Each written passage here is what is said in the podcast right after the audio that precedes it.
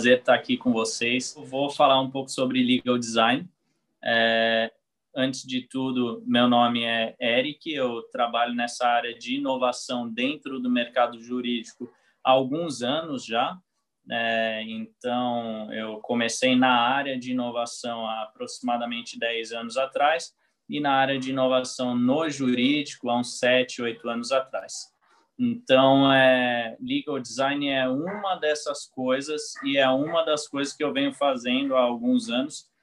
Lógico que lá atrás a gente não chamava de Legal Design, então tinha muitas coisas de Legal Design que já vinham sendo desenvolvidas, não só por mim, mas por outras pessoas, que hoje são comprimidas dentro disso que a gente chama de Legal Design. Eu vou pedir também desculpa se tiver algum ruído de fundo.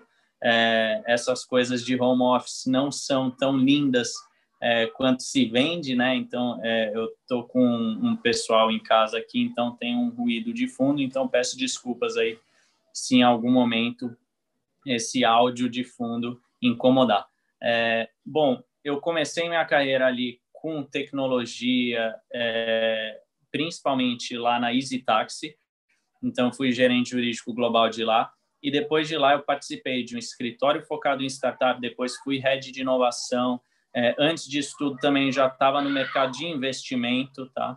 Então, eu estava acompanhando muito das inovações que estavam ocorrendo e trazendo sempre isso para o mundo jurídico, tá?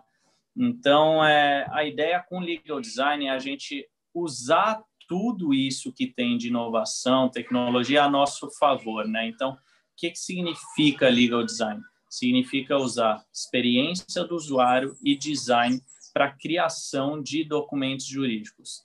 Isso, na minha concepção, é importante deixar isso muito claro, porque existem outras concepções. Não existe um consenso ainda sobre o que significa ou o que é Legal Design, justamente por ser uma matéria muito nova. Então, o que acontece é que vários pensadores sobre Legal Design, as pessoas que praticam, estão tentando, de alguma forma, conceituar. Então, quando vocês olham outras concepções, vocês vão ver que falam de concepção de serviço jurídico e, de outro lado também, que é tecnologia aplicada dentro desse processo também. Eu defendo que, na minha concepção, eu defendo que tecnologia não é necessário, então eu posso ter Legal Design sem tecnologia. Lógico, tá? Eu não estou falando, ah, não, então vamos fazer tudo à mão. Não é isso. Quando a gente fala de tecnologia, a gente tem que ir um pouco além do Word, tá? Então, eu considero que Word, PowerPoint, não é exatamente tecnologia. Isso é senso comum já. Então, quando a gente fala de tecnologia, tem que ser um pouco mais avançado que isso. Por isso que eu não uso esse critério para caracterizar Legal Design. O outro ponto é serviço, né? Se eu falo que é serviço jurídico, acaba abrindo o leque demais e aí qualquer coisa acaba virando Legal Design. Eu não acredito muito nisso, eu acredito muito mais no produto final, porque quando eu pego a palavra design, ela significa concepção de um produto, pensando na sua utilidade, né? Então, quando eu crio esse produto, eu tenho que pensar nessa finalidade, utilidade. Isso que é design. Então, se eu estou falando que serviços acaba sendo Legal Design, eu acho que abrange muito e aí, de repente, até um call no telefone pode ser Legal Design. E não é exatamente isso. A gente tem que pensar no resultado, no serviço, no resultado do serviço jurídico. Então, aí eu estou falando geralmente de documentos. Não sempre, mas na maior parte das vezes é um documento. Então, eu foco muito nessa concepção de que a gente está falando de documentos em Legal Design. E aí, o que seria o Legal Design? A gente usar a experiência do usuário e os princípios de design para criar esses documentos. Então, hoje, a gente vê que muitas pessoas pegam templates prontos ou documentos, minutas que foram utilizados em alguma operação e, de alguma forma, ajustam para uma nova operação. Isso claramente não reflete a necessidade do cliente, nem a finalidade do cliente, Então, está muito mais ligado a uma busca por eficiência dos advogados. Só que isso gera um descolamento entre as expectativas do cliente e o trabalho entregue pelos advogados. Por isso que a gente fala tanto dos processos dentro de legal design, porque eu preciso garantir que esse produto está focando no que o cliente precisa, né, na qualidade. Então, isso está dentro de legal design, é um ponto importantíssimo. Então, quando a gente fala desse processo que vai existir dentro de legal design, a gente passa por algumas etapas. Primeiro, a gente precisa fazer um briefing com o cliente. Então, o briefing vai determinar o que esse cliente precisa ou procura. E aí, dentro disso, a gente já está colocando o cliente no centro. Depois que eu fiz esse briefing com o cliente, entendi o que ele precisa, eu preciso também passar por uma metodologia que a gente chama de design thinking.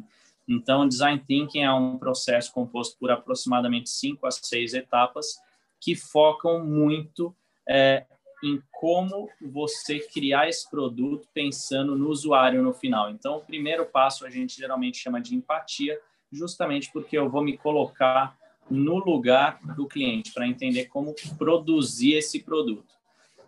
Depois que eu tive essa empatia, eu passo para ideação.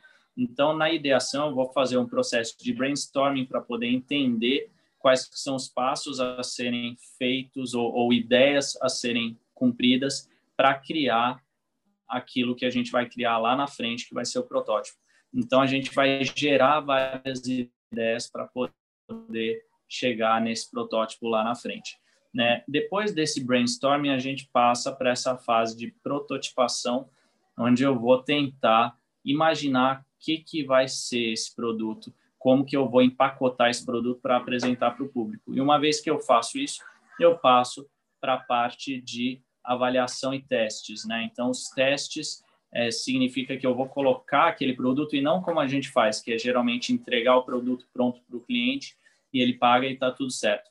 A gente testa para ver se isso funciona. Então, por exemplo, se eu estou falando de design, eu não sei exatamente qual que vai ser o resultado, porque eu estou testando novas coisas, estou criando novos produtos. Então, eu preciso fazer uma etapa de testes para poder corrigir eventuais falhas. E não é isso que a gente faz hoje em dia.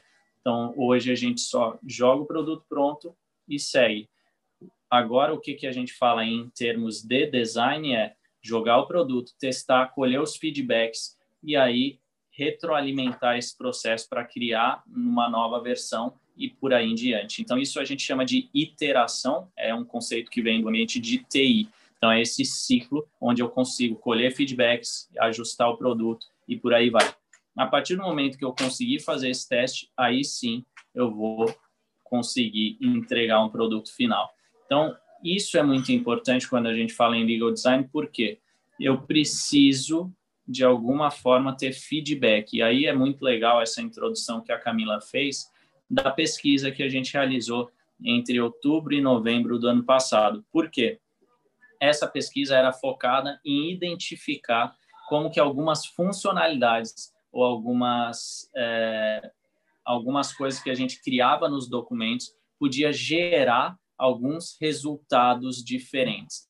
Então, a gente começou a ver, por exemplo, a extensão de uma cláusula dentro das margens de um contrato. Então, uma cláusula desse tamanho e uma dessa. O número de palavras era muito similar, o conteúdo era similar, mas as margens, a ocupação das margens do documento era diferente. E as pessoas, no final, consideravam que era mais fácil de ler aquele com as margens reduzidas. Ao mesmo tempo, a gente começou a analisar, por meio de um algoritmo por trás dos contratos, como que as pessoas liam.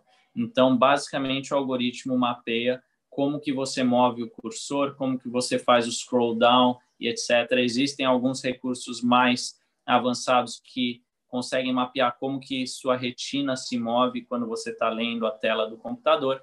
Então, existem várias formas de fazer esse tipo de pesquisa. A gente utilizou essa do cursor. E lá a gente viu uma diferença gritante entre aqueles documentos produzidos de forma tradicional e aqueles documentos produzidos técnicas de legal design. Bom, então, quando eu faço esses testes e tenho a iteração, eu consigo avaliar como que o cliente está entendendo esses documentos e por aí vai.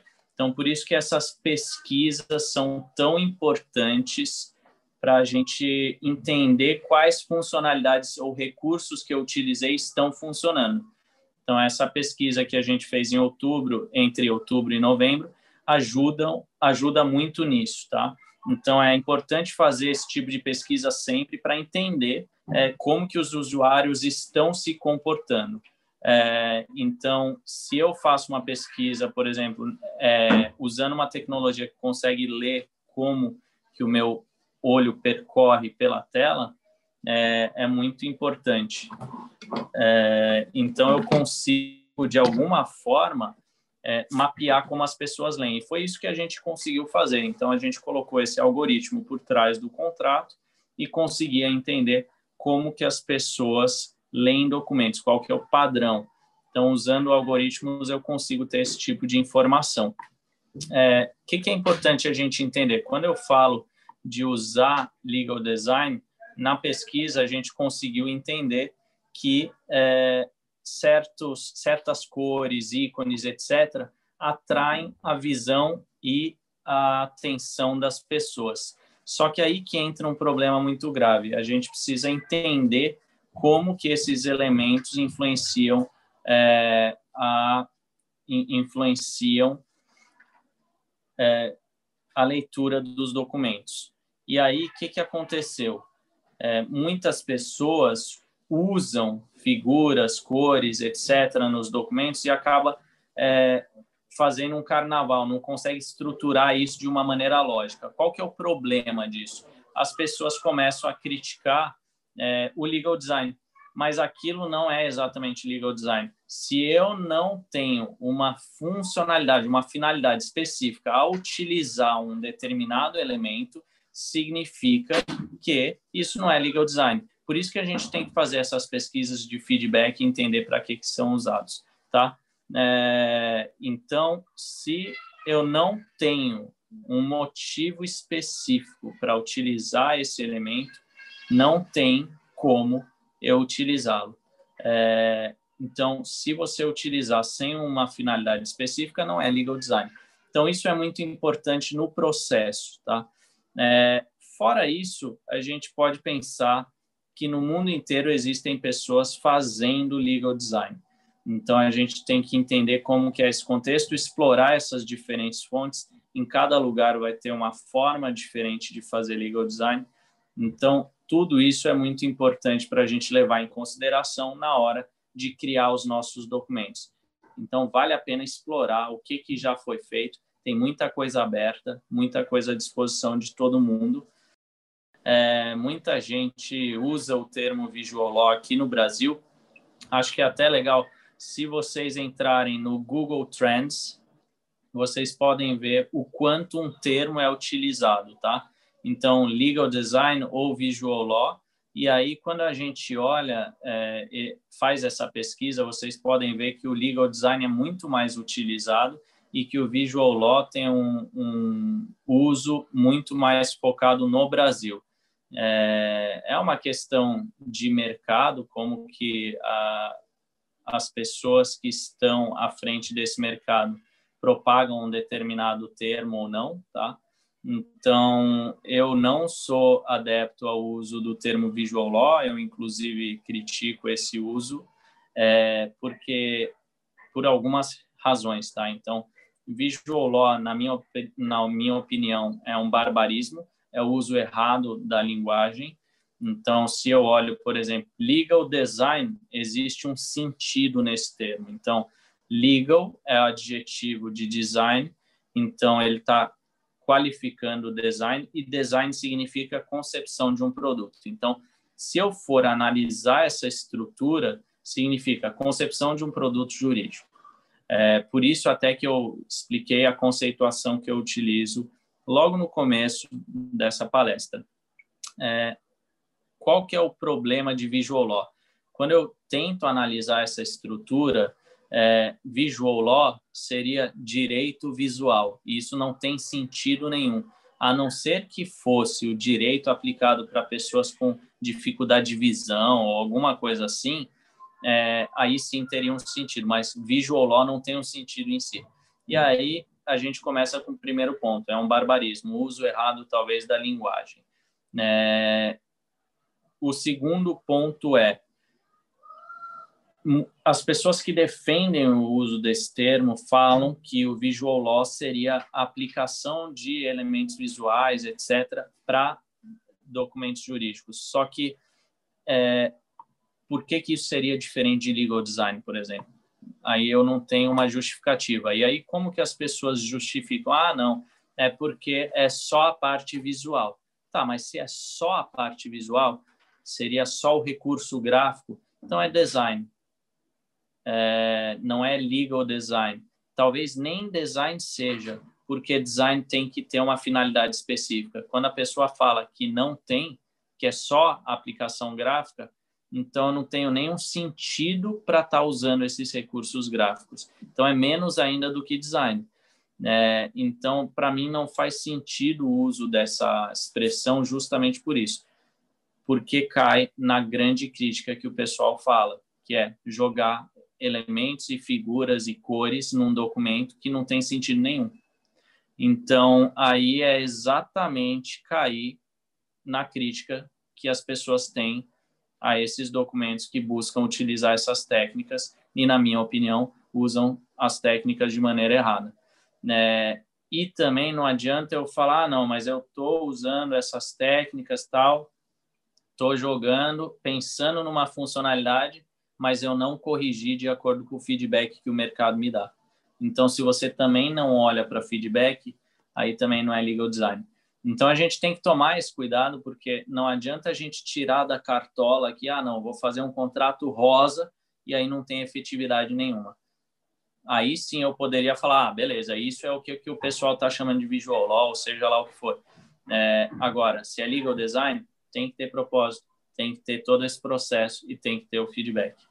Então, o que acontece muitas vezes hoje quando um advogado ou uma advogada faz um documento, geralmente está fazendo para outro advogado ou advogada, sem levar em consideração o usuário. Então, quando a gente fala que é levar em consideração o usuário no centro da produção do documento, é eu considerar não só, talvez, os advogados com quem eu estou me relacionando. Aquilo ali está sendo direcionado para alguém. Quem que contratou esse advogado? Quem que vai pegar nesse documento? Será que o tiozinho que vai tomar crédito num banco está entendendo aquele contrato? Então, é muito importante a gente levar em consideração toda essa cadeia de usuários quando a gente elabora esses documentos. Então, acho que isso é muito importante em Legal Design. Eu mapeio todos os usuários que vão utilizar esse documento, porque eu preciso fazer com que cada um deles entenda esse documento. E hoje não, a gente só pensa no espectro jurídico, né? Então, o advogado ou o juiz. Beleza. Então, aí vamos agora para o judiciário. E lembrando também que a advocacia não se restringe só ao judiciário, tem a parte extrajudicial também, então é importante a gente frisar isso. Então, legal design pode ser utilizado em contratos, memorandos, opiniões legais, petições, procurações e por aí vai. Indo para o judiciário, tem muitos juízes que são favoráveis, tem muitos juízes que estão estudando isso. Qual que é o ponto? É algo muito recente. Então, tem esses problemas, como você falou, tem gente testando ainda, tem gente iniciando. Então, quando a gente tem esse início, a gente ainda não conseguiu coletar todos os feedbacks, a gente ainda não conseguiu avançar tanto nos modelos. Conforme vão passando os anos, as pessoas vão se tornando mais experientes nessa matéria e por aí vai, mas hoje ainda são documentos iniciais. Eu imagino qual que é a petição que você mencionou, porque realmente ficou muito famosa, e eu acho que tem alguns pontos aí. Sim, existem alguns problemas de estrutura ali, em termos de design, mas também existem algumas coisas muito boas. Então, se eu isolar todos os recursos que existem ali, tem alguns recursos que foram utilizados de forma muito inteligente, né? Então, por exemplo, a forma de eles trazerem o elemento principal para a atenção do documento foi muito interessante. Então, se você pode até não lembrar o que está escrito lá, mas você lembra do que era o caso, você lembra da imagem, etc. Então, acho que isso é muito legal. Mas sim, existem problemas técnicos. E acho que isso são coisas que o mercado vai pegar com o tempo. E eu estou falando isso até como concorrente dessas pessoas que criaram esse documento. Então, acho que isso que é importante também, é uma comunidade, né, de pessoas que querem promover essa mudança na elaboração de documentos. Então, a gente tem que, de alguma forma, aprender uns com os outros e tentar elevar essa matéria, né? Assim como um dos principais exemplos utilizados no mundo sobre legal design e até privacidade, tem um erro assim, absurdo do ponto de vista de design. Só que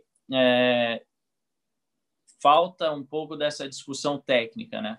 Então, acho que isso é muito importante. E aí, o judiciário, como eu falei, já adota algumas técnicas. Então, a gente vem vendo que pessoas do judiciário estão utilizando isso, e não só no Brasil, lá fora também. E também estão estudando. Então, possivelmente, é algo interessante. O que é importante lembrar, que eu tinha mencionado antes, se não tem um objetivo, não utilize o recurso. E aí é onde mora o perigo quando a gente está falando de judiciário. Então, muitas pessoas colocam qualquer coisa na petição e acham que, de alguma forma, isso é legal design. Não é? E aí, logicamente, os juízes não vão gostar. Assim como não gostam de uma petição mal redigida, não vão gostar de uma petição mal redigida e ainda com poluição, né? Então, é importante entender que, sim, os juízes são favoráveis quando aqueles elementos facilitam o entendimento da petição. Então, aí a gente já até fez esse tipo de análise com alguns juízes de diferentes esferas, e teve esse resultado positivo, tanto é que existe uma série de juízes estudando agora como utilizar essas técnicas e por aí vai. Então, é importante a gente entender essas distinções, porque se a gente for pensar na raiz do problema, é que as pessoas não estão adotando, talvez, a técnica correta ainda. Ainda mais quando a gente tem o uso dessas duas terminologias, né, que a gente mencionou, que de alguma forma defende que aquilo não precisa ser refletido ou analisado com uma finalidade específica. Então, isso piora ainda mais o cenário, né? Então, é por isso que é importante fazer esse tipo de distinção. Então, primeiro, finalidade do documento. Eu preciso entender se aquele documento vai ser editável ou se ele é um termo de adesão. Se for um termo de adesão, é muito mais fácil. Eu posso usar HTML, que é uma linguagem... os programadores não gostam que chame de programação, tá? Então, é uma linguagem de hipertexto, mas basicamente é uma linguagem de programação. Eu posso usar o Photoshop, posso usar o InDesign, eu posso usar Illustrator, que são ferramentas de design, se for um termo de adesão. Então, um documento que não vai ter discussão, não vai ter que ser editado depois. Agora, se tiver que ser editado, aí a gente vai para as plataformas mais simples. Então, a gente pode pensar no PowerPoint, no Word e também usar os recursos do Canva, que é uma plataforma muito legal para quem não sabe design. Então, ela ajuda muito na seleção de cores, padrões prontos, e aí você pode ajustar e coletar alguns recursos ali. Então, isso é muito legal. A gente também usa bancos de imagens, bancos de ícones, fontes diferentes. Então, tudo isso é bem importante. Então, é você pensar em que momento, por isso que é legal esse negócio do processo, né? Em que momento a tecnologia vai auxiliar na produção daquele documento e como que essa tecnologia vai auxiliar o usuário. Então, quando a gente pega, por exemplo, vou citar aqui o Nubank. Por que que o Nubank é preferível a outros bancos? Olha o processo, né? Então, para eu me tornar cliente, eu não preciso ir até o banco, falar com um gerente que vai me pedir um monte de documento, aí eu vou ter que voltar em outro dia porque eu não tenho os documentos e talvez nem abra a conta, vou ter que pegar fila, etc. Olha a diferença de experiência. Quando eu só abro o meu celular, tiro uma foto com a minha CNH e abri uma conta. Então, é a gente pensar em que momento que a tecnologia serve para essa finalidade dentro da produção jurídica. Então, quando houver essa utilidade da tecnologia, aí sim eu posso implementar a tecnologia dentro desse processo. E aí a gente pode pensar como que a gente consegue, de alguma forma, automatizar ou replicar, ou seja lá como for, pensando nessa customização, né? E até assim, olhando para os nossos clientes, a gente nem esperava que tivesse esse tipo de cliente para o tipo de coisa que a gente faz. Então, a gente atende os grandes bancos, seguradora, construção civil. O que eu considero mais legal foi de construção civil, onde eles tinham, por exemplo, a construção de imóveis de Minha Casa Minha Vida, e apresentavam uma procuração para os compradores assinarem, onde eles não entendiam nada do que estava escrito ali.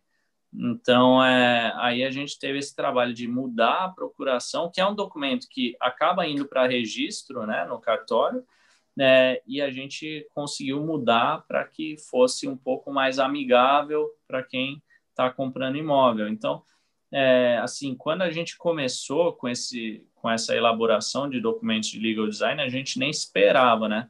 Então, e não só isso, os escritórios. Então, a gente tem um monte de escritório que também solicita nossos serviços, né, para conseguir desenvolver esses modelos, né? Então, a gente pega, às vezes, documentos dessa galera que tem 20 páginas, e a gente começa a analisar o texto. Então, será que o texto não está redundante? Muitas vezes está redundante.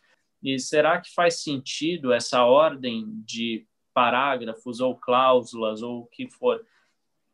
Será que eu consigo entender o que está escrito aqui ou eu preciso do auxílio de uma imagem, de um fluxograma, etc., uma linha do tempo, né? Então, é bem interessante quando você faz esse trabalho, porque você já tem o trabalho jurídico pronto.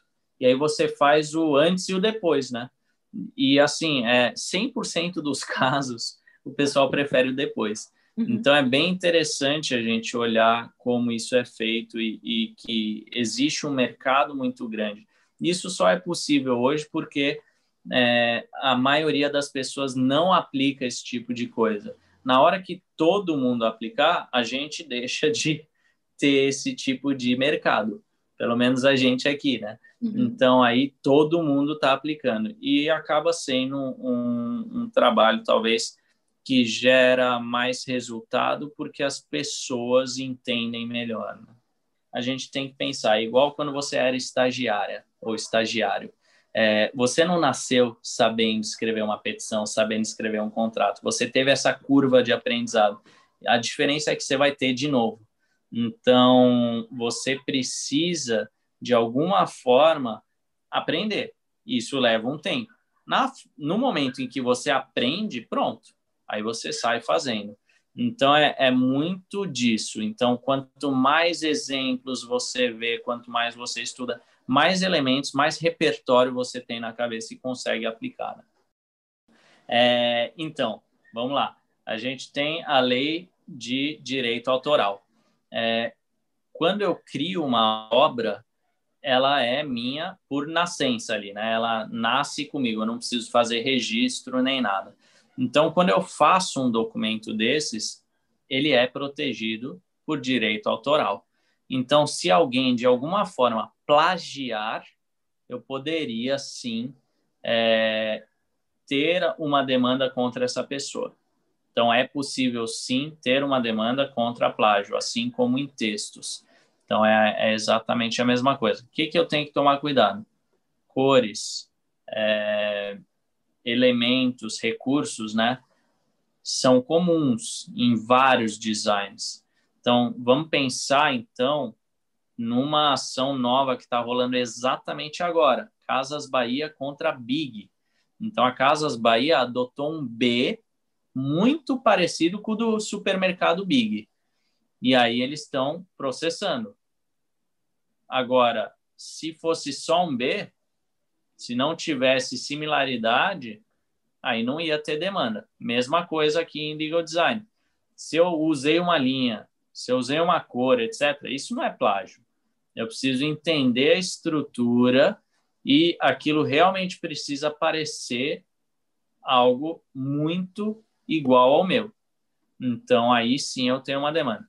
Mas sim, pode existir essa questão da demanda de plágio. É interessante essa questão de direito autoral, porque sim, incide. Então, ótima pergunta. Quem tiver interesse em se aprofundar no tema, o livro está disponível na Amazon. É um livro bem curto, na verdade, porque entrou numa linha especial da Saraiva, justamente para que seja de fácil leitura, para que as pessoas possam consumir rápido e aplicar já. Então, acho que isso foi muito legal. E acho que, independentemente do tempo, da dificuldade, etc., é legal a gente tentar se atualizar, acompanhar as novidades e tentar, pelo menos, aplicar essa prática, né? Foi um prazer estar aqui com a Verbo hoje.